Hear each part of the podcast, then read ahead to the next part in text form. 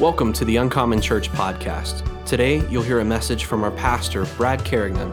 We hope that it helps you to know God, grow strong in your faith, and do all that He has called you to do. Last week in my sermon, I read the verse from Psalm talking about idolatry, and I'm, not, I'm just going to quickly reread it, but it's going to tee things up for where I feel like we should go today. And it said, The idols of the nations are silver and gold, the work of human hands. They have mouths, but they do not speak. They have eyes, but they do not see. They have ears, but they do not hear, nor is there any breath in their mouth. And I think what the Lord was trying to do was communicate that all of the idols of the world, all these man made idols, they're fake. They're literally made by the hand of man, and they're not a living, breathing, powerful thing. And what the, the, contrast is God is saying, I am alive, I am powerful, I am the one that brought you out of slavery in Egypt. And, and that when if we put our attention and our focus on any kind of idolatry in this world, we're taking our attention off of the one true living God and that His Holy Spirit is present to heal. An idol can't heal you, the living God can heal your body. And today, of course, we're going to talk about uh, healing.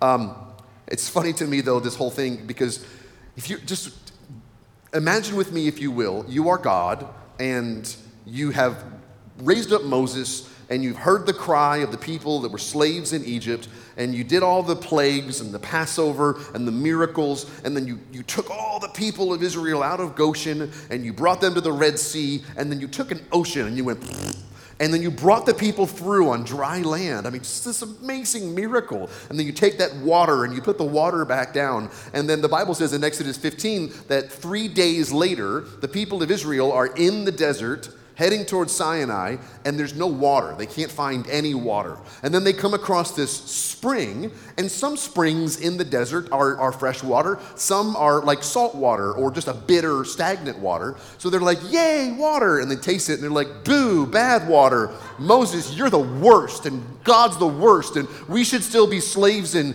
Egypt, and he can't do anything to miraculously do water. He just split an ocean in two, but he couldn't possibly give us fresh drinking water. And it's just like, dude, how could you not understand how powerful God is?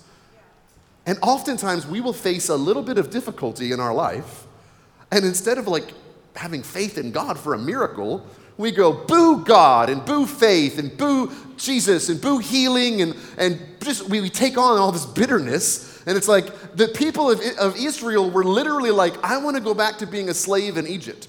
And sometimes we face difficult things and we're like, I can't possibly believe God for a miracle, so I'll go back to sin and living for the devil. It was just 72 hours ago he did this big water miracle, but it's not like God could possibly do another miracle. So if you're going through a difficult season, don't blame God. Don't complain. Don't criticize. Pray that God's about to do a miracle in your life. So, th- this first time that God is dealing with the people's just ridiculous unbelief and complaining attitude, he says, All right, I'm, I'm going to set the record straight. So, Exodus chapter 15, he goes, The Lord made a statute, a rule.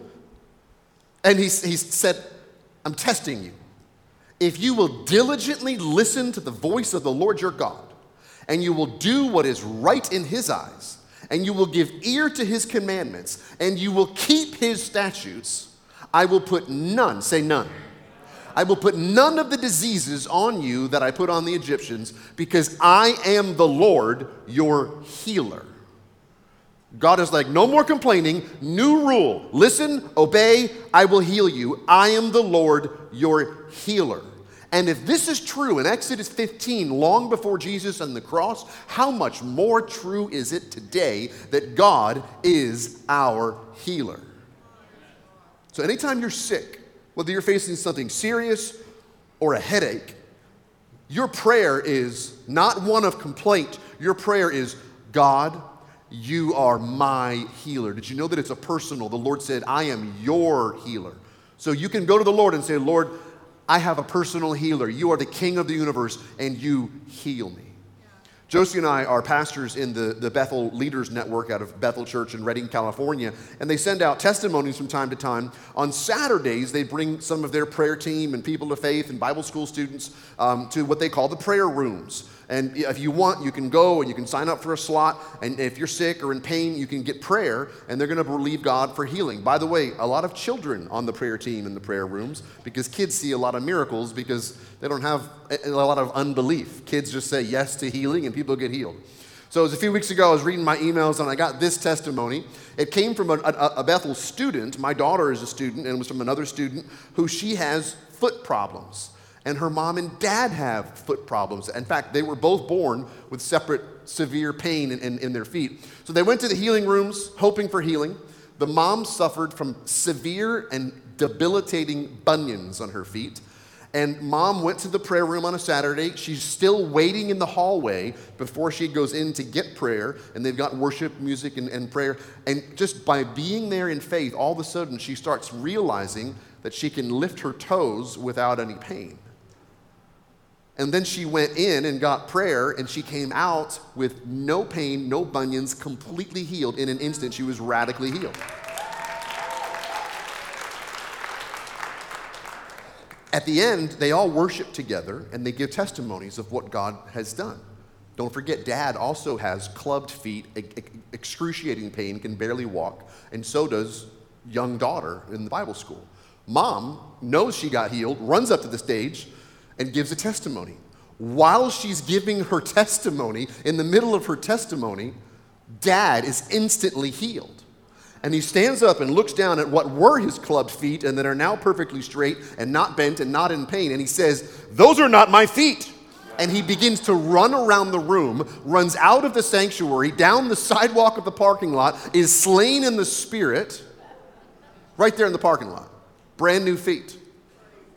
The daughter hears mom's testimony, sees dad get healed and run out of the room, and then she realizes her feet are also completely healed. All three. Yay, God. About, I forget, three or four weeks ago on a Sunday morning, we, we prayed for the sick. And there were 15 people in church that waved their hand and testified, I was healed in church today. About five weeks ago, Pastor Adam McCain was a special guest, and he said, I feel a prophetic word for Uncommon Church that God in heaven is taking platters and he's pouring platters over your church. The first platter is a platter of physical healing. The second is financial blessing. And the third is international influence. Now, when you hear prophetic words like that, you can either be like, mm, that would be nice, or you can be like, Lord, I'm holding you at your word, and we're believing God for healings, finances, and international influence. Amen? So, three weeks ago, 15 people were healed. Two weeks ago on a Wednesday night, we took a cash offering because there was a person in our church that did not have enough money to get to the next day, and Scarlett and Ben were out of town, and she's the one who can legally write checks. So there was no way to bless this person except take an offering for cash. And in the 80 people that were here at Presence and Prayer, I haven't touched cash in like 27 years, but there was $500 that was donated to bless this lady financially. Josie and I leave this Thursday for Albania. Next Sunday, I'm preaching at a church in Albania. And then we go to Macedonia, and I'm doing a leadership training for pastors. And then we go to England for a day for vacation, and we come back here to be with you. And then we're home for a week, and then we go to Israel for the Israel Solidarity Tour. So we're already seeing healing, financial blessing, and international influence just in the first few weeks of that word.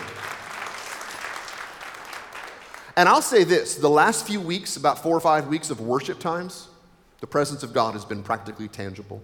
It has been so powerful. But I feel like it's only the beginning and there's more to come.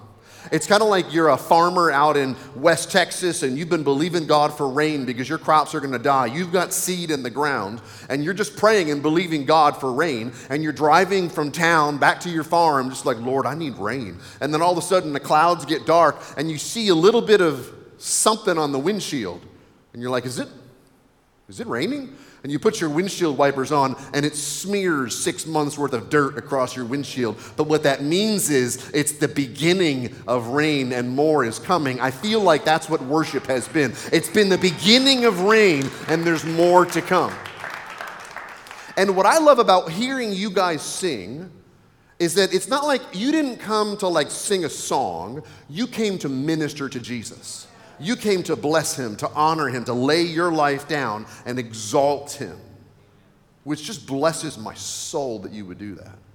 Because when we're in his presence, that's our first, we're not there to receive. We're there to give him glory. We're there to give him honor. We are there to give him worship, whether we worship him in Sunday morning service or Thursday afternoon in your home. We're there to bless the Lord and minister to Him. But like I mentioned earlier, when I'm in the presence of my grandson, I am changed. I am not the same person after a few minutes hanging out with this amazing little guy. I, I am changed in my grandson's presence. When we come into the presence of God in worship, we should be transformed. We should not leave the same way we came in. And if, there, if you need healing in your body or your heart or your mind, you should not go back to your car without receiving healing because in His presence we are healed. There is healing in His presence. Right? Whoever said yes, come on, somebody. Think about the Bible. Read, your, read the, the Acts, I'm not the Acts, the Gospels. I have several verses from Acts. Read the Gospels Matthew, Mark, Luke, and John. Ask, answer me this question How many sick people came to Jesus in faith and did not leave healed? The answer is zero. 100 out of 100 people that went to Jesus that needed healing, they got into his presence, they were healed.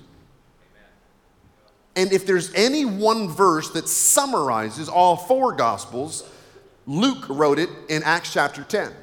He said, God anointed Jesus of Nazareth with the Holy Spirit and with power. And he, Jesus, went about doing good and healing some of those that were oppressed by the devil. Hold on, hold on, hold on. Oh, snap. Josh, you have the Bible version of the Bible. And it says, Jesus of Nazareth was anointed with the Holy Spirit and power, and he went about doing good and healing. Can y'all say all? All, all who were oppressed by the devil because God was with him. Quick question. In 2024, all the disciples are in heaven with Jesus. I don't know about Judas, but the other 11 are definitely with Jesus. Who is tasked with continuing the work of Jesus on the earth? We are. It is absolutely us. And in 2024, ever since Acts chapter 2 in the upper room when God poured out his Holy Spirit in power, who are the anointed ones? We are. Therefore, our calling in life, whether you are in full time ministry or you're raising your children full time or you're retired or you're just deep in the middle of your career, whatever you do doesn't matter. Your calling, what you have been created to do, is to be anointed with the Holy Spirit and power and to do good, healing all of those that have been oppressed by the devil. And if that is not yet who you are, that is your prayer for today. Lord, make me like you, that I would follow in your footsteps. Anoint me with your Holy Spirit and power, that I would go about doing good and heal all of those that are oppressed by the devil. There's a lot of people that have been oppressed by the devil, so therefore, there's a lot of people that need to step up and say yes to healing and yes to learning how to heal. In fact, Jesus said in John chapter 14, I tell you the truth. Jesus says, Listen to me carefully. I'm not lying. I'm telling you the truth. Anyone, say anyone, that's all of us, who believes in me, in Jesus, you're going to do the same works that I have done. And then Jesus says, Nah, actually, I'm going to double down. You're going to do greater works than Jesus said I've been doing because I'm going to go with the Father. I'm going to send you the Holy Spirit. I'm going to anoint you with the Holy Spirit and power so that you can continue the same ministry that Jesus did. Now, we can't do greater works than Jesus until we at least start doing the same works as Jesus. So, your mission in life, if you choose to accept it, well, whether you do or not, this is the mission that God's called you to, is to go about doing good and healing all those oppressed by the devil. Now, all sickness is some form of oppression by the enemy. It doesn't come from God. Sickness is not a gift from God. So that, is the, that is terrible theology. God, you're a loving father. Thank you for giving me this sickness to teach me a lesson. I, I had three kids and a grandson. I don't give them sickness to teach them a lesson. I'm a loving father. I don't, I'm not perfect like God, but I would never give my kids sickness to teach them a lesson. Sickness comes because Adam and Eve sinned against God, and ever since then, there has been a sin problem and a sickness problem in the earth, which is why we need Jesus. Now, God will use a sickness to teach us a lesson, sure, but He's not the one who gives us a sickness. Remember that verse from Exodus? Exodus chapter 15. The Lord says, I am the God that heals you. I am your healer. So Jesus says, all of those that have been oppressed by the devil, it is God that heals you. And then people will be like, I know, that's the point. God heals, Jesus healed. I'm not God, I'm not Jesus. So I, what, what am I supposed to do here? Can we go back, Josh? Can you pull up Acts? I mean, uh, yeah, Acts 10 38 one more time. God anointed Jesus of Nazareth with Holy Spirit power to destroy the works of the enemy. It doesn't say God anointed Jesus of heaven. God anointed Jesus of the pearly gates. God anointed Jesus of the streets of gold with Holy Spirit power. Luke is saying God anointed Jesus, the man from Nazareth, with Holy Spirit power, a human person that needed anointing. It wasn't Jesus' deity that needed anointing, it was humanity that needed anointing. And if you have humanity, you need an anointing to destroy the works of the devil. And that, if you're like, I don't, what does anointed mean? Think of like, you know how your grandma has that old, practically expired sunscreen, but she goes on your summer vacation and she's like, here, use this from like 1977, and you smear some of it on, and it's like mayonnaise that just like sticks on the outside of you. It will not, and you just keep rubbing and rubbing and rubbing, and you're still white. That's the anointing. It means to smear. And God says, I'm going to anoint you. I'm going to smear you with Holy Spirit's power and presence until you are able to do miracles and heal the sick. And if you think that Jesus is the only one that's able to heal the sick, that means that we become spectators, not participators. And we're like, well, I read my Bible and Jesus healed all these sick people. I don't know what he meant by we would do greater works than these, but it certainly is great that Jesus was able to heal the sick. Bravo, Jesus. Well done for healing the sick. Too bad you're not here in 2024 and all these sick people are going to continue to be sick. No, in 2024, he says, I'm going to return to the Father, send you my Holy Spirit and power, and you will continue to do the great works of healing to make Jesus famous. Remember, it says Jesus of Nazareth not Jesus of heaven.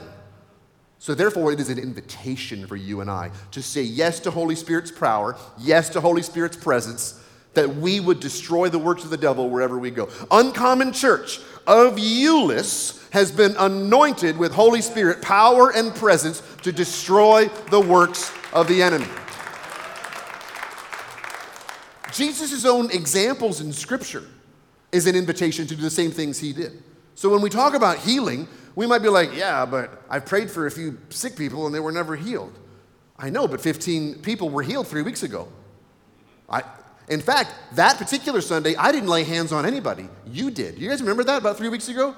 People were like, I have a sickness, I have a pain, I have this. And it was you guys that reached over, put a hand on a shoulder, and prayed a prayer of faith. I didn't pray for nobody. Y'all were just prayed for yourselves. So you might not be good at it yet, but that doesn't mean you can't say yes. If we only say yes to the things we're good at, then what would be the walk of faith? It would be a walk of intellect. Faith is saying yes to things that we can't do. That's all of Jesus' ministry for us is saying yes to things that we can't do. He literally, listen to this. Jesus literally gave the disciples an instruction they couldn't do. Matthew chapter 10. He said, Hey, y'all, it's time for you to go continue doing what I'm doing. Heal the sick, raise the dead, raise the dead, cure those with leprosy, cast out demons, as freely as you have received, freely give. He didn't, no, he didn't say pray for the sick. He didn't say pray for the dead to be raised. He didn't say pray for leprosy to be healed. He didn't say pray that devils would be. He said you do it. You heal the sick, you raise the dead, you cast out demons. And if we say yes to that, that's what we're called to do. And this is where a lot of people in the body of Christ are like, um, yeah, this makes me uncomfy. I might pray that Jesus heals somebody. I don't have any understanding of how I would heal somebody. Christ in you, the hope of glory. I can't say yes only to the things that make me comfortable. In fact, the longer I walk with Jesus, it seems that my comfort level to him really isn't that important. He is often asking me to do things that make me feel uncomfy. And I think he's creating a need for me to rely on the comforter. So, going back, Jesus said in Matthew chapter 10, Hey, disciples, Jesus followers, you go heal the sick, raise the dead, cast out devils. It would have been cruel to tell the disciples to go do something that he was, they were not equipped to do. He commanded them to do it. It would be just a, a cruel joke if they weren't able to do it. Instead, it's an invitation if they would say yes.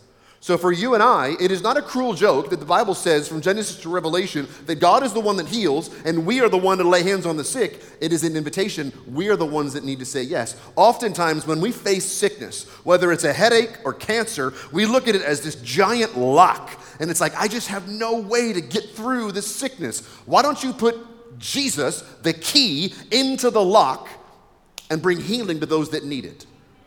Jesus of Nazareth came to destroy the works of the devil you have been called to continue the work of the ministry.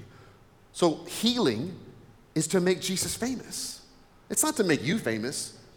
If, if you begin to pray and people get healed, it's not meant for you to sell books and have a conference to make you famous. Everything uh, we do is to make Jesus famous.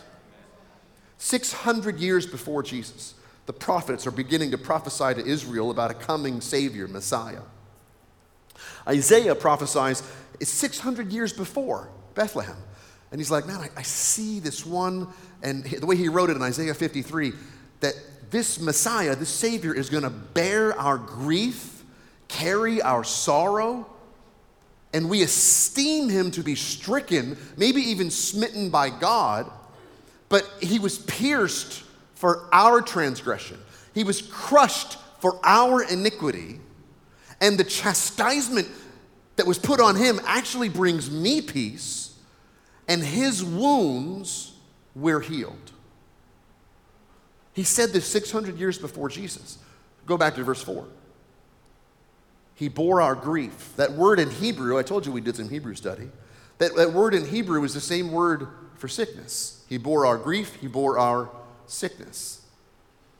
Jesus carried our sickness and our pain to the cross, and he defeated them for a reason. By Jesus' wounds, we are healed. When the Roman soldiers beat Jesus, we were receiving healing and the stripes, the scars that Jesus bore on his back. And here's the thing what happened when Jesus was beaten and crucified? He was paying a price for our healing. And once something has been paid for, you can't pay for it a second time, especially something that was a gift to you. Think about the most valuable gift that you've gotten for your birthday or Christmas recently. You don't get to then receive this gift and go, oh, thank you so much. What a valuable gift. Let me give you money for it. That's not how a gift works. It's already been paid for. All you need to do is learn how to receive it and use it. That is the gift of healing. It's been paid for 2,000 years ago. It doesn't need to get paid for again. All you need to do is receive it and figure out how it works. And sometimes you're going to do it right, and sometimes you're going to do it wrong, but that doesn't mean you stop praying for healing. It's like money that has been put into your bank account. You don't need to put in more money, you need to learn how to make a withdrawal. Jesus doesn't need to do anything new when you pray for sick people. We simply need to apply what has been done. Now, I'll be honest, I am entirely average at praying for the sick. I know that over 40 years of walking with Jesus, I have seen blind eyes open once, and I have seen a woman come back from, she wasn't quite dead, but like she was dead the doctors were beep, beep, working on her. And she came back to life when we prayed. And I've seen a, many, many, many other smaller miracles. But I am by no means an expert in healing. However, I am the pastor of a church that God prophesied I'm going to pour out a platter from heaven for healing. So therefore, I am obligated to say yes and to contend for it and then to teach you the same. So we as a church, it's our obligation to say yes. Every time you read the book of Acts, if you haven't read the book of Acts and you're not in a daily Bible reading plan, consider yourselves homework is to read the book of Acts this week. And as the gospel message was spread all around the world, the disciples would preach the gospel and then they'd pray for the sick or cast out demons, and people were healed. So basically, when Jesus was resurrected from the dead, he handed the baton or he passed the ball to the disciples. He said, All right, boys, Y'all go into the nations and do it. Mark chapter 16, the disciples would go about everywhere and they preached, and then the Lord worked through them, confirming what they said by miraculous signs. So we preach the gospel, and then the Lord does miraculous signs, but we're the ones that have to pray. It all goes back to we're not worshiping idols that cannot see and cannot hear. We're worshiping the one true living God who said, I am the God that heals. I am alive. Jesus rose from the dead. He is not dead. He is alive, seated at the right hand of the Father. He sent His Holy Spirit to anoint us, to smear us with His presence and with power. I love when young people are like, I just, I don't know what God's plan is for my life. God's plan is for you to destroy the works of the devil. I'll, I'll even give you a verse. If you're a young person and you're like, well, I'm not sure what God's plan. 1 John chapter uh, 3. Verse 8 Whoever makes a practice of sinning is of the devil. The devil has been sinning since the beginning. But the reason that the Son of God appeared was to destroy the works of the devil. So Jesus' mission on earth was to destroy the works of the devil. And then after Jesus was raised from the dead and he showed himself to the disciples, he said this in John chapter 20 Peace be with you, as the Father sent me, now I send you. So, your mission in life, whatever you do for a living, I don't really care, your mission in life is to destroy the works of the devil in Jesus' name. Heal the sick, raise the dead, cast out devils. That's God's call on your life. Another question I'll often get Pastor, you know, we prayed and they, they still got sick or they died, they went to heaven. Is it always God's will to heal? Well, we've already said that every single person in the Bible that came to Jesus for faith for healing was healed. So, according to the Bible, it is always God's will to heal. But let me also be clear Jesus lived 33 years on the earth. Not everybody in Israel was healed, just a few. That's how all the disciples got to pray for sick people. Does that make sense? He didn't pray for everybody to be healed, just a few, but they were absolutely healed. So until every single person I pray for is healed, I'm going to keep trying until I get better because we have had several people in this family get sick and die and go to heaven. And I've prayed for them. And in the last year, we had many people in my personal life, from my own family to others, that got sick. I prayed for them, and they still went to heaven. The lesson is if you get sick, don't let me pray for you. Just kidding. We're going to continue to pray and believe God for healing.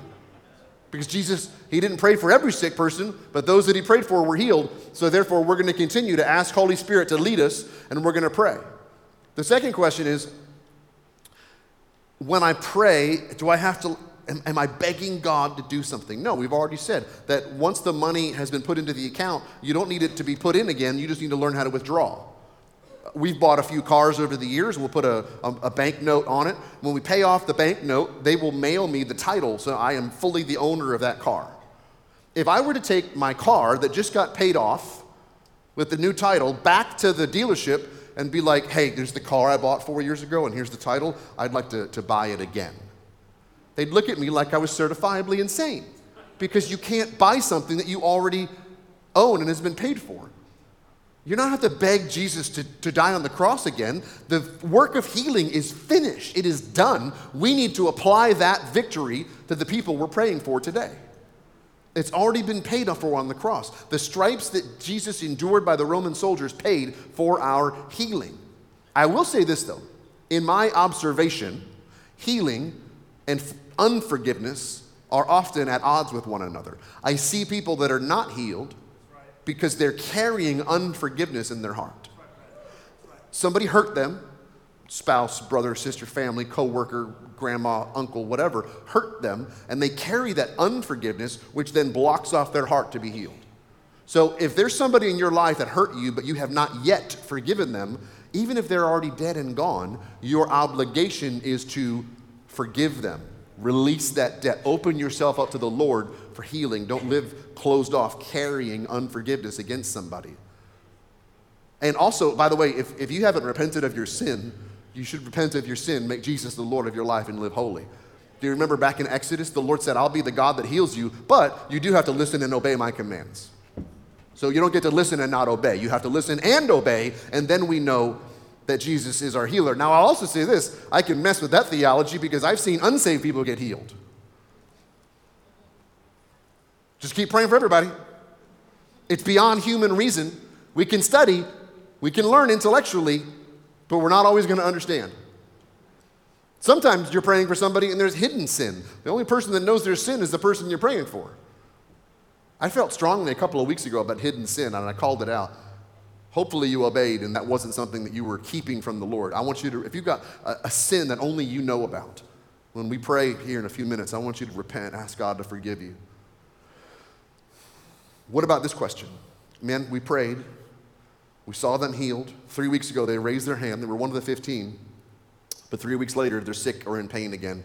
The healing didn't stick. What do we do with that? Well, it's a good question. It's not, it's not a bad question. Luke chapter 11. Jesus said, It is by the finger of God that I drive out demons.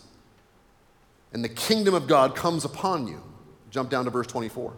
The unclean spirit goes out of a person, it passes through waterless places, seeking somewhere that it can rest. And if it doesn't find anything, it's going to return to the place that it came from. And when it comes back, it's going to see that the house has been swept in an order. So then it goes and it brings seven other spirits, even more evil than itself, and then it will try to come back and enter and dwell there. And the last state of that person is worse off than the first state. So Jesus is saying when the enemy is kicked out of a place, it's going to seek to come back. Now, I will also say not every sickness is a demon, but every sickness is a work of the devil in some way. So all sick all healing is not always a one-time thing. Sometimes it requires maintenance on our part to keep the house full of the presence of God. So that even if that sickness comes back 7 times stronger, there's so much of God's power and presence in the house, it can't break in again. So, pop up on your feet. I want to pray for the sick, obviously, in a minute. If you have unforgiveness when we pray, I want you to ask God to help you to release that debt. You don't want to carry that in your physical body.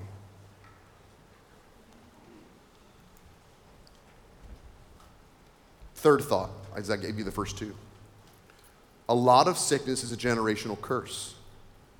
It was handed down through your bloodline came from your parents, grandparents, great grandparents. They opened the door to some sort of sickness. That testimony of a young woman in California, wasn't it interesting that both of her parents had feet trouble and she also had feet trouble?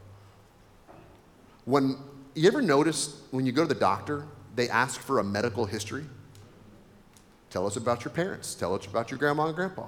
And they write all this stuff down if there was any sickness. And they're looking for generational sicknesses that are being handed down. Oftentimes, sickness is a generational curse. I uh, had a spirit filled doctor that we went to in um, uh, New Mexico, a guy at our church. And the first time I went, he did a big workup. He asked a million questions about our family history. And um, and then he said, All right. And he had like two or three pages of notes. And he put them in a file folder in front of me. He said, Lay your hand on this file folder. And we both laid our hands. And he began to pray in other tongues. And he said, We bind and rebuke generational curses that have been handed down through Brad's family line, that he would not deal with any of these health issues in Jesus' name. The final thought I would have can we bring the house lights down? It just seems more spiritual when we talk about things like this. Because they're about to play something in a minor chord, and it just is weird that the house lights are at full when I'm talking about these things. The human body is constantly multiplying. Oh, now it's black in here. Wow, okay, now you can really get healed. Um, so, yeah, whatever my yeah is. Well done today, yeah. The human body is a source of food for sickness. So you might catch a little bug, cold, flu, something, at Kroger. why you left it. Some of you Tom Thumb people like, yeah, those Kroger people get sick. No, I meant in public. Could have been your child. it makes you sick. But that little bug will latch onto your body and then feed off of your body. It needs nutrients and it destroys cells as it multiplies that cold or flu or even bigger sickness. And a lot of times we come into agreement with sickness and we don't say no. And we'll say, I have a cold, I have a sickness, I have a whatever disease. And we come into agreement with that disease being in your body. Ever since Jesus died on the cross, ever since he was beaten and bruised for our healing, and we have been redeemed from the curse. Be like, well, you said ever since Genesis chapter 2 and 3, when Adam and Eve sinned, that's why we have sickness. Yeah, I know. But that's also why Jesus came to destroy the works of the devil. So we need to say, no, my body is not a host for the flu. My body is not a, you, you may not feed off of me, you may not multiply off of me. My body has been bought with the blood of Jesus. I walk in health, I walk in strength, I walk in prosperity. Don't come into agreement with sickness. If, if sickness tries to touch your body, it needs to die in Jesus' name. Let me also give you one more. If you are a tither, you give the Lord the first 10% of your income and you do it joyfully. The Bible says in Malachi that your crops will not die, they're going to live. You will walk in health, in blessing, and prosperity, and long life. He will protect you because you choose to tithe and honor God. Now, prosperity isn't a it's not, not a financial thing. We always think of the word prosperity and we think of TV preachers with jets. I think of prosperity and I think of long, healthy life. So if you want to walk in prosperity, walk in health. He'll give you another. It's a freebie, Ten Commandment. The only of the Ten Commandments that if you obey this command, there's also a promise that'll be given to you. Honor your mother, your mother and father, you will live long in the land. Honor your mother and father, you will live long in the land. It's the only one of the Ten Commandments that comes with a promise. So if you honor your parents, you're going to live long in the land. That is a promise from God that you can stand on when you're believing God for healing. And if you didn't, maybe you had terrible parents. You forgive them and then you honor them, but that doesn't mean they need to be in your life. It might not be healthy to have your parents in your life. They might have died and already gone on, but it means that you forgive them and you honor them, even if they weren't great parents. We've got a friend of ours who um, was raised in India. Her parents live in Canada, and she's like, I've always honored mom and dad. But then the Lord gave her a revelation of this verse honor your mom and dad, live long in the land. And the Holy Spirit said, You have honored like a little bit, but honor is such a deep well that I really want you to honor your mom and dad she began to weep. She bought a plane ticket, flew up to Toronto or wherever they are, and she repented. This is a good family, Christian family, good parents, good daughter. And she said, I've honored you like on the surface. I haven't really honored you deep. And I want to live long in the land and I want to be prospered. So I am laying my life down to honor you. There's a lot we can learn about how to honor our parents. Even if they're dead and gone, you can honor them and honor their memory. It doesn't mean they were great parents. I know a lot of parents can be terrible. Some parents are abusive mentally, physically, sexually, emotionally, verbally. You forgive them of that, and then you honor them. I, am not, I know it's hard if you've had bad parents. I'm not saying they need to be in your life, but you do need to honor them. Final verse, 1 Peter chapter 2. Jesus personally carried our sins in his body on the cross so that we can be dead to sin and then we can live for what is right. And by his wounds, we are healed. Let me ask you a question, and this is between you and the Holy Spirit. Maybe even close your eyes. Are you living completely dead to sin? Or is there still sin in your life? And did you notice that he connects our obedience to living holy with his healing in our bodies? Go all the way back to the first verse, Exodus chapter 15. The Lord said, If you will listen and obey, I am the Lord that heals you. There is a correlation between our obedience to God and Him healing our bodies. If you're here this morning and there's pain or sickness in your body that is not God's will, and we're going to believe God for healing. But if there's some sort of sin that you need to repent of, you've been listening, but you haven't been obeying God, you need to repent, ask God to forgive you. In our final worship time, we're going to take communion. And the Apostle Paul told the church some people in the church in Corinth are sick and some have died because they didn't honor the body and blood of the Lord Jesus. Well, if you take that verse and flip it upside down, if you would truly honor the body and blood of the Lord Jesus, you will be healed and walk in health and prosperity. So when we take communion in a few minutes, I really want you to honor the body and blood of the Lord Jesus and receive healing in your bodies. If you are sick, in a few minutes, I'm going to have the elders of the church come up here in the center.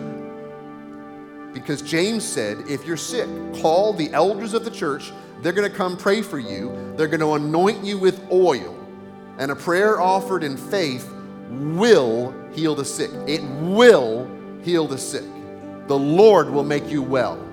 And if you have committed any sins, you're going to be forgiven. Notice the correlation between repenting of sin and being healed in our body. If you're here this morning and you've never made Jesus the Lord of your life, or you're watching at home on YouTube and you're not right with God, you know that if you were to die today, you would not go to heaven. You are not in right relationship with God through Jesus. Today is your, don't let this moment pass. Repent of your sin, ask Jesus to forgive you, that He would be the Lord of your life, that you would listen and obey. I want to lead you in a prayer. Before we pray for the sick, I want to lead you in a prayer to get right with God. It might be the first time you've ever prayed a prayer like this and really meant it. Or it might be the first time in a long time and you are returning to the things of God. Whether you're here in this room or you're watching online, I want you to pray and get right with God. Make Jesus the Lord of your life. Just go ahead and close your eyes.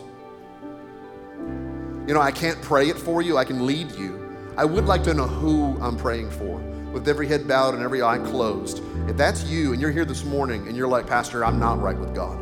If I were to die today, I don't know that I would go to heaven, but I am absolutely going to listen and obey and repent and ask God to forgive me. It might be the first time or the first time in a long time you've prayed this prayer, but if you're here today and you need to pray and get right with God, would you shoot your hand up real high? and just say, Preacher, pray for me. I see your hand. Is there anybody else? Just shoot your hand up real high. And just say, I need to get right with God. Anybody else? Shoot your hand up real high. Good. All right, YouTube, one person right away was like, Today's my day to get right with God. Right there, watching that screen. If you need to get right with God, just shoot your hand up. Just say, Lord, I'm getting right with you today. For the sake of the one and for those watching online, if you believe this in your heart, can we all pray this out loud? Say, Lord Jesus, I repent of my sin. I die to my sin so I can live for you. Forgive me, wash me, and cleanse me. I receive the gift of forgiveness, of adoption in your family, and healing in my body. Thank you for loving me. Thank you for forgiving me. Thank you for healing me. You are my healer. My faith is in you. I choose to forgive anyone that's hurt me. I choose to confess so I can be holy before you. Lord, teach me to pray for healing, to believe for healing, and to make you famous. In Jesus' name. If you agree, say amen. Hey, I'm so proud of you for getting right with the Lord today. I'm proud of you, YouTube. Good job. Thank you for listening to the Uncommon Church podcast. If this message has impacted your life, please subscribe and share with your friends and family. And for more information on our church community, you can click the link in the description or visit uncommonchurch.tv.